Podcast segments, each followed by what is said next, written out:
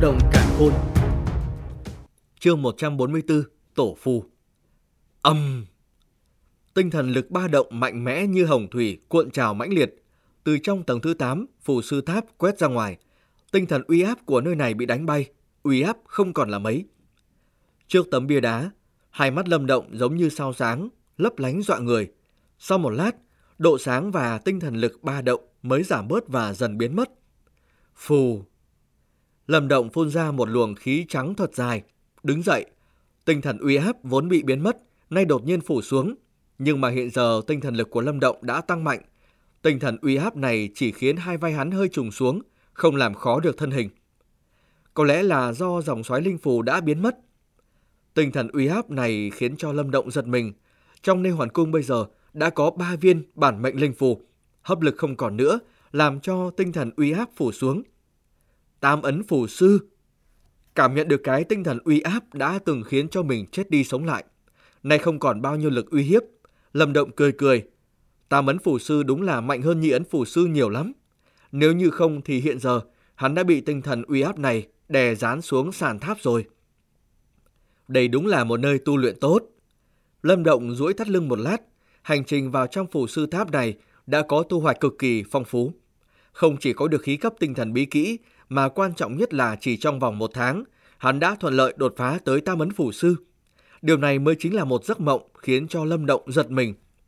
Với sự kỳ dị của bản mệnh linh phù, thực lực của Lâm Động hiện giờ chỉ là tam ấn phủ sư, nhưng sức mạnh chân chính đã có thể sánh ngang với một tứ ấn phủ sư phổ thông. Tứ ấn phủ sư có thể chống lại được cường giả nguyên đan cảnh đại viên mãn. Cho nên hiện giờ, Lâm Động đã có thực lực giao thủ với cường giả nguyên đan cảnh đại viên mãn. Tuy rằng không thể bằng, nhưng cũng không còn kiêng kỵ như trước kia. Tuy nói Phủ Sư Tháp là một nơi tu luyện tinh thần lực cực kỳ tốt, nhưng ở chỗ này kiên trì hơn 20 ngày đã là cực hạn của Lâm Động rồi.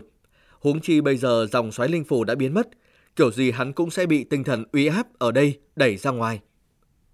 Cũng nên ra ngoài thôi. Lâm Động thì thào tự nói một tiếng, đang định xoay người. Ánh mắt hắn đột nhiên nhìn về phía bức tường tinh thần lên tầng thứ 9. Đây chính là con đường bước tới tầng cuối cùng. Lâm Động chăm chú nhìn vào cái bức tường tinh thần, sắc mặt biến đổi liên tục. Đối với tầng 9 phủ sư tháp, hắn cực kỳ tò mò. Tầng thứ 8 đã có khí cấp tinh thần bí kỹ, vậy ở tầng thứ 9 sẽ có vật gì? Đứng tại chỗ, Lâm Động do dự trong chốc lát.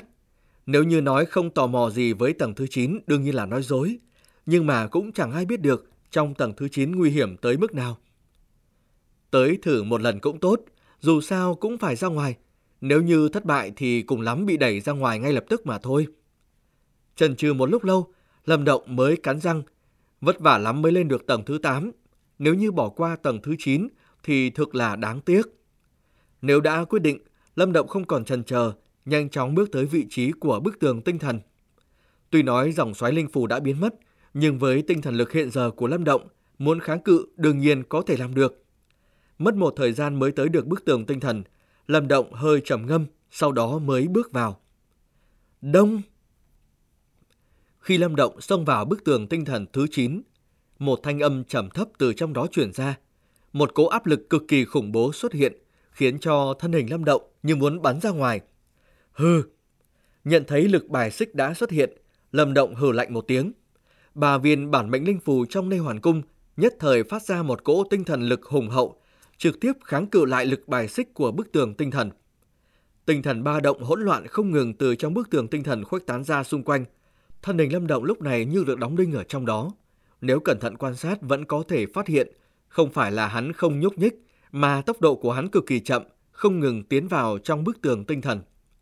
Cứ giằng co như vậy chừng 10 phút, mỗi một nhích chân tưởng chừng như rất nhỏ, nhưng cho dù tinh thần ba động mạnh tới mức nào, cũng không thể ép Lâm Động lùi bước phá cho ta. Trải qua quá trình giằng co liên tục, Lâm Động đã hơi mất kiên nhẫn. Có tia sáng xẹt qua hai mắt. Ba viên bản mệnh linh phù trong nê hoàn cung hơi co lại, sau đó căng phồng lên. ầm Ba viên bản mệnh linh phù bành trướng tuôn ra một cỗ tinh thần lực cực kỳ mạnh mẽ, giống như một cơn lốc trực tiếp ép cái vũng bùn sền sệt này giạt ra ngoài. Tận dụng khoảnh khắc tinh thần lực sền sệt bị đẩy ra, Lâm Động nhanh chóng bước vào trong, thân hình chỉ lóe lên một cái đã biến mất. Một lát sau, Lâm Động xuất hiện, hắn thấy trước mắt tối sầm, phải mất một thời gian mới khôi phục lại được. Ngay lập tức, hắn đảo mắt nhìn xung quanh.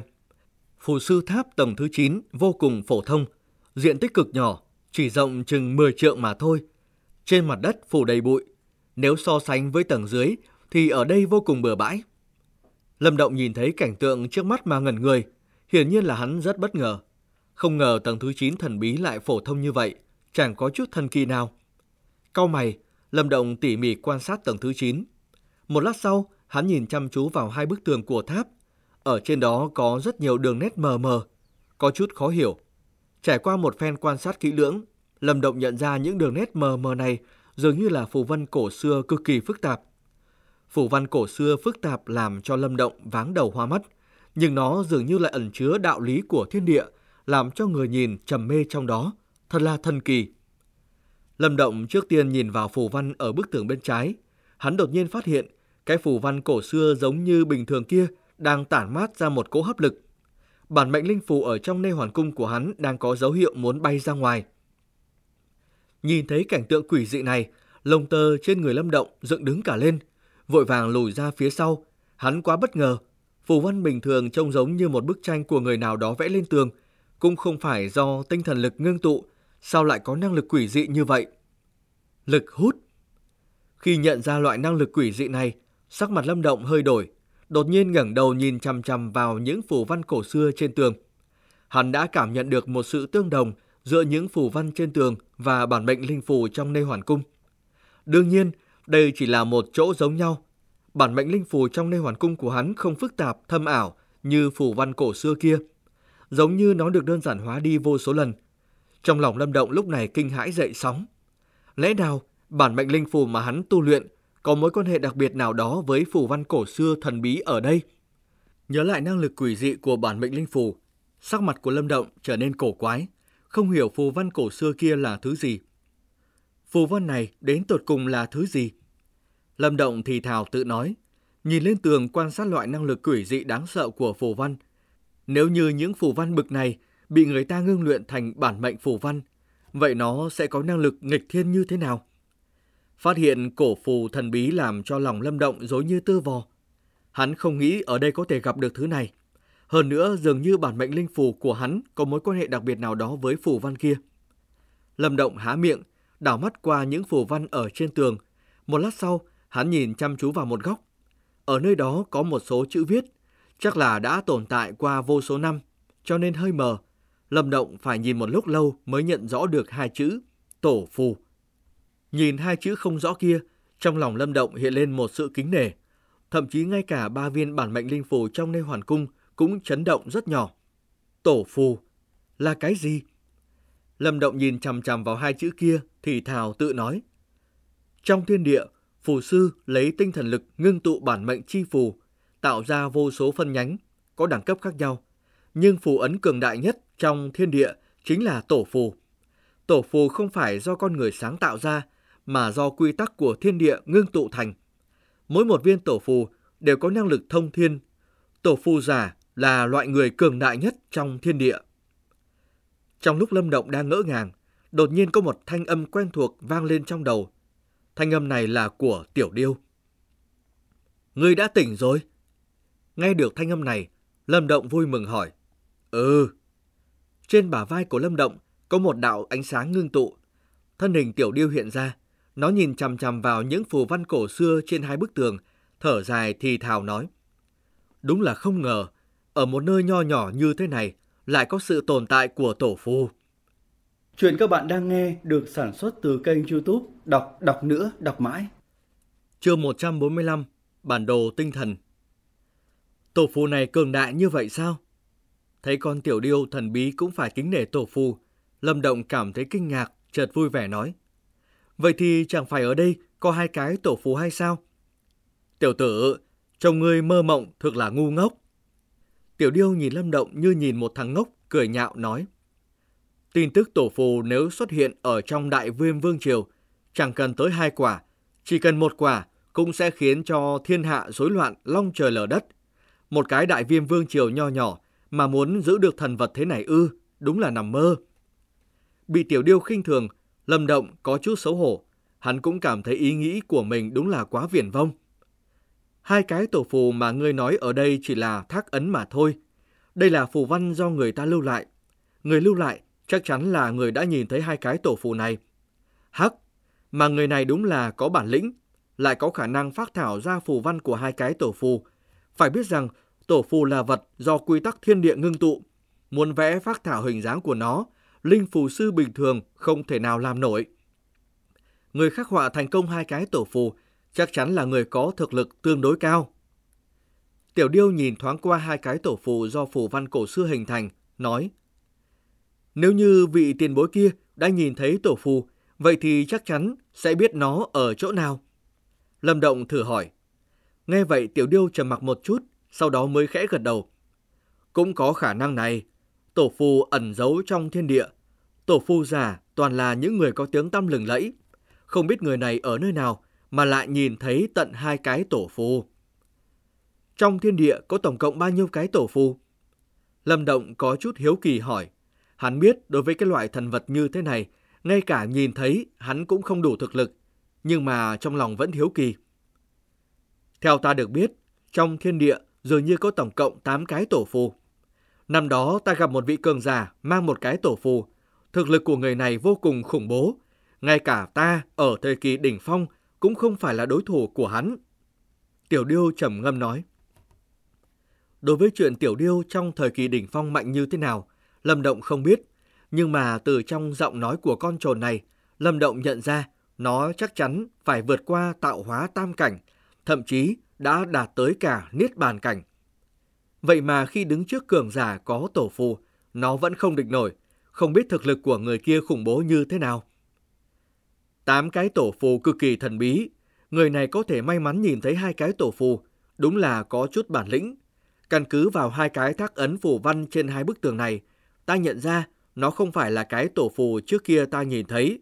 Hai cái tổ phù này có khả năng còn chưa hiện thế. Tiểu Điêu nói, ý của ngươi là sẽ có một cái tổ phù tương tự như bản mệnh linh phù trong nơi hoàn cung của ta. Lâm Động trầm mặc một chút, đột nhiên thử hỏi. Hắn rất muốn biết điều này, vốn tưởng bản mệnh chi phù của hắn chỉ là phù ấn bình thường, vậy mà không ngờ nó lại có lai lịch không nhỏ. Điều này... Nghe thấy Lâm Động hỏi như vậy, Tiểu Điêu cũng phải trầm ngâm một lúc rồi mới nói. Bản mệnh linh phù của ngươi chắc chắn có mối quan hệ nào đó với tổ phù.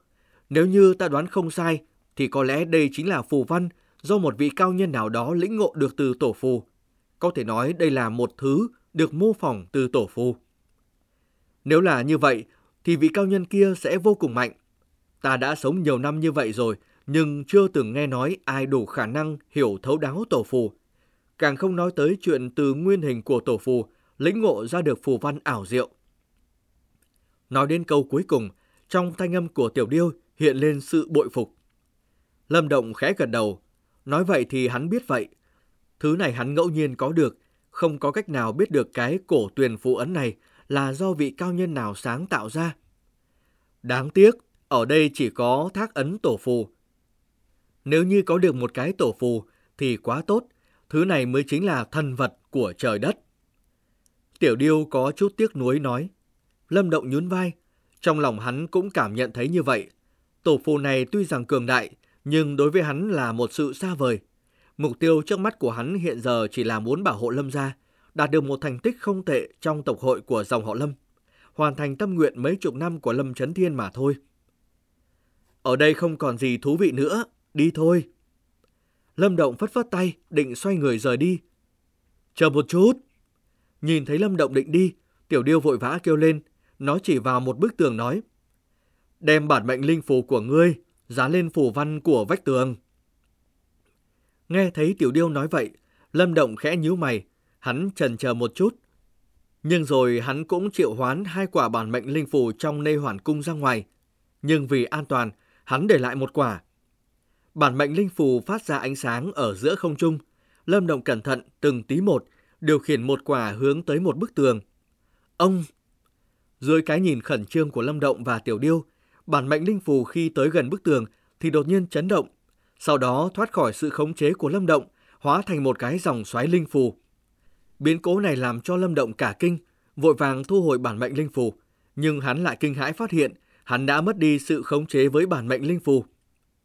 Đừng hoảng hốt, chỉ là một quả bản mệnh linh phù mà thôi, mất rồi có thể tu luyện lại được. Nếu như đạt được thu hoạch thì mất 100 viên cũng chỉ là chuyện nhỏ. Thấy Lâm Động kinh hãi, Tiểu Điêu ở bên cạnh vội vàng nói. Người đừng có hại ta đấy. Lâm Động cắn răng nói. Trời, nếu như không phải lúc trước ngươi giúp ta, thì Điêu gia chẳng thèm nói cho ngươi biết. Tổ phù chính là thần khí của phù sư. Nếu như ngươi có được nó, thì Điêu gia đảm bảo sau này thanh danh của ngươi sẽ truyền khắp thiên địa. Tiểu Điêu bĩu môi, nói một cách khinh thường. Trong khi Lâm Động và Tiểu Điêu nói chuyện, cái dòng xoáy linh phủ kia cũng tản mát ra một cỗ tinh thần lực, giống như những tia sáng chiếu vào thác ấn tổ phù trên bức tường. Khi những tia sáng tinh thần chiếu vào, thác ấn tổ phù cũng phản xạ ngược lại những tia sáng. Khi lan tới giữa không trung, nó tự động hình thành một bản đồ. Đây là bản đồ Đại Viêm Vương Triều. Nhìn thấy đồ hình mà tinh thần lực ngưng tụ, Lâm Động cũng hơi cảm kinh ngạc. Sau khi nói xong, ánh mắt hắn tập trung nhìn thẳng vào một điểm đỏ trên bản đồ. Đây là địa điểm có tổ phù. Tiểu Điêu thản nhiên nói, chợt nhếch miệng. Thật không biết cái tên tiểu tử này có vận cứ chó gì mà lại có bản đồ này. Nếu như để cho đám phù sư biết được, thì kiểu gì đại viêm vương triều cũng trở nên điên cuồng. Lâm Động gãi gãi đầu, hắn nhìn chăm chú vào cái bản đồ tinh thần này. Ngoại trừ một điểm đỏ ở trong lãnh thổ đại viêm vương triều, còn có một điểm đỏ khác, nhưng mà hắn không biết nơi này. Chắc chắn đây không nằm trong lãnh thổ của đại viêm vương triều. Bản đồ tinh thần không duy trì được lâu, sau đó nó hóa thành những tia sáng nhập vào trong dòng xoáy linh phù. Dòng xoáy vặn vẹo một lúc rồi biến lại thành bản mệnh linh phù, nhập vào trong đầu Lâm Động. Khi bản mệnh linh phù trở về, Lâm Động cảm nhận thấy trong đầu mình hình như có thêm một vật gì đó. Hắn nghĩ chắc là bản đồ tinh thần kia. Trong cái đại viêm vương triều nho nhỏ này, lại có người biết vị trí của hai cái tổ phù. Còn mẹ nó đúng là không thể tin được. Tiểu điêu từ từ phục hồi tinh thần lại, hắn vô cùng chấn động khi nhìn thấy cái bản đồ này. Dù sao tổ phù tổng cộng chỉ có 8 cái, vậy mà trong cái phù sư tháp rách nát này lại có vị trí của hai cái tổ phù. Đây đúng là điều khiến cho người khác chẳng biết nói gì. Tại sao vị tiền bối này lại không tự mình đi lấy? Chẳng phải tổ phù có lực hấp dẫn cực lớn đối với phù sư hay sao? Lâm Động có chút nghi ngờ nói. Ta làm sao mà biết được? Hơn nữa ngươi cho rằng tổ phù muốn lấy là lấy hay sao? Thần vật trong thiên địa, người bình thường có thể hàng phục ư? Tiểu điêu đảo cặp mắt trắng dã rồi mới từ từ nói. Có thể người này có một bản lĩnh dò xét kỳ dị nào đó. Đối với các suy đoán này, Lâm Động cũng chẳng biết làm sao, lúc này mới chỉ có được vị trí của tổ phù mà thôi. Hắn cũng không có ý định lập tức khởi hành đi tìm. Bởi vì với thực lực của hắn hiện giờ, cho dù gặp tổ phù cũng chẳng thể làm gì được. Hắn cũng hiểu loại thần vật này sẽ không coi trọng một người bình thường. Hiện tại có thể ra ngoài rồi chứ? Lâm Động nhìn về phía Tiểu Điêu, vuốt tay, nói. Đi thôi, thực lực hiện giờ của ngươi đúng là chưa thích hợp để đi tìm tổ phù. Chờ bản lĩnh của ngươi mạnh hơn chút rồi tính. Tiểu Điêu liên tục đả kích Lâm Động, giờ giờ móng vuốt, thân hình nó chậm rãi biến mất, hóa thành luồng ánh sáng chui vào trong thạch phù ẩn giấu trong người Lâm Động. Lâm Động bất đắc dĩ lắc đầu, hiện giờ hắn mới chỉ có chút danh tiếng trong viêm thành, vậy mà Tiểu Điêu cũng chẳng thèm quan tâm, liên tục đả kích. Cũng nên rời đi rồi. ngẩng đầu, Lâm Động nhìn lại bức tường một lần nữa, hắn phát hiện thác ấn tổ phù mở hơn trước rất nhiều, giống như là thần vật đã biến mất. Đối với loại biến hóa này, Lâm Động hơi suy nghĩ một chút là đoán ra, nguyên nhân chắc là do bản đồ tinh thần. Sau này cho dù có người bước chân vào đây, cũng không thể nào có được bản đồ. Nghĩ đến đây, Lâm Động mỉm cười, xoay người trực tiếp đi xuống. Thân ảnh hắn chậm rãi biến mất trong tầng thứ 9. Ca ca! Khi thân ảnh của hắn biến mất, bức tường ẩn chứa thác ấn tổ phụ đột nhiên nổ tung, gạch đá rơi tung tóe, phù văn mô phỏng hai cái tổ phù biến mất không còn tung tích. Chuyện các bạn đang nghe được sản xuất từ kênh youtube Đọc Đọc Nữa, Đọc Mãi.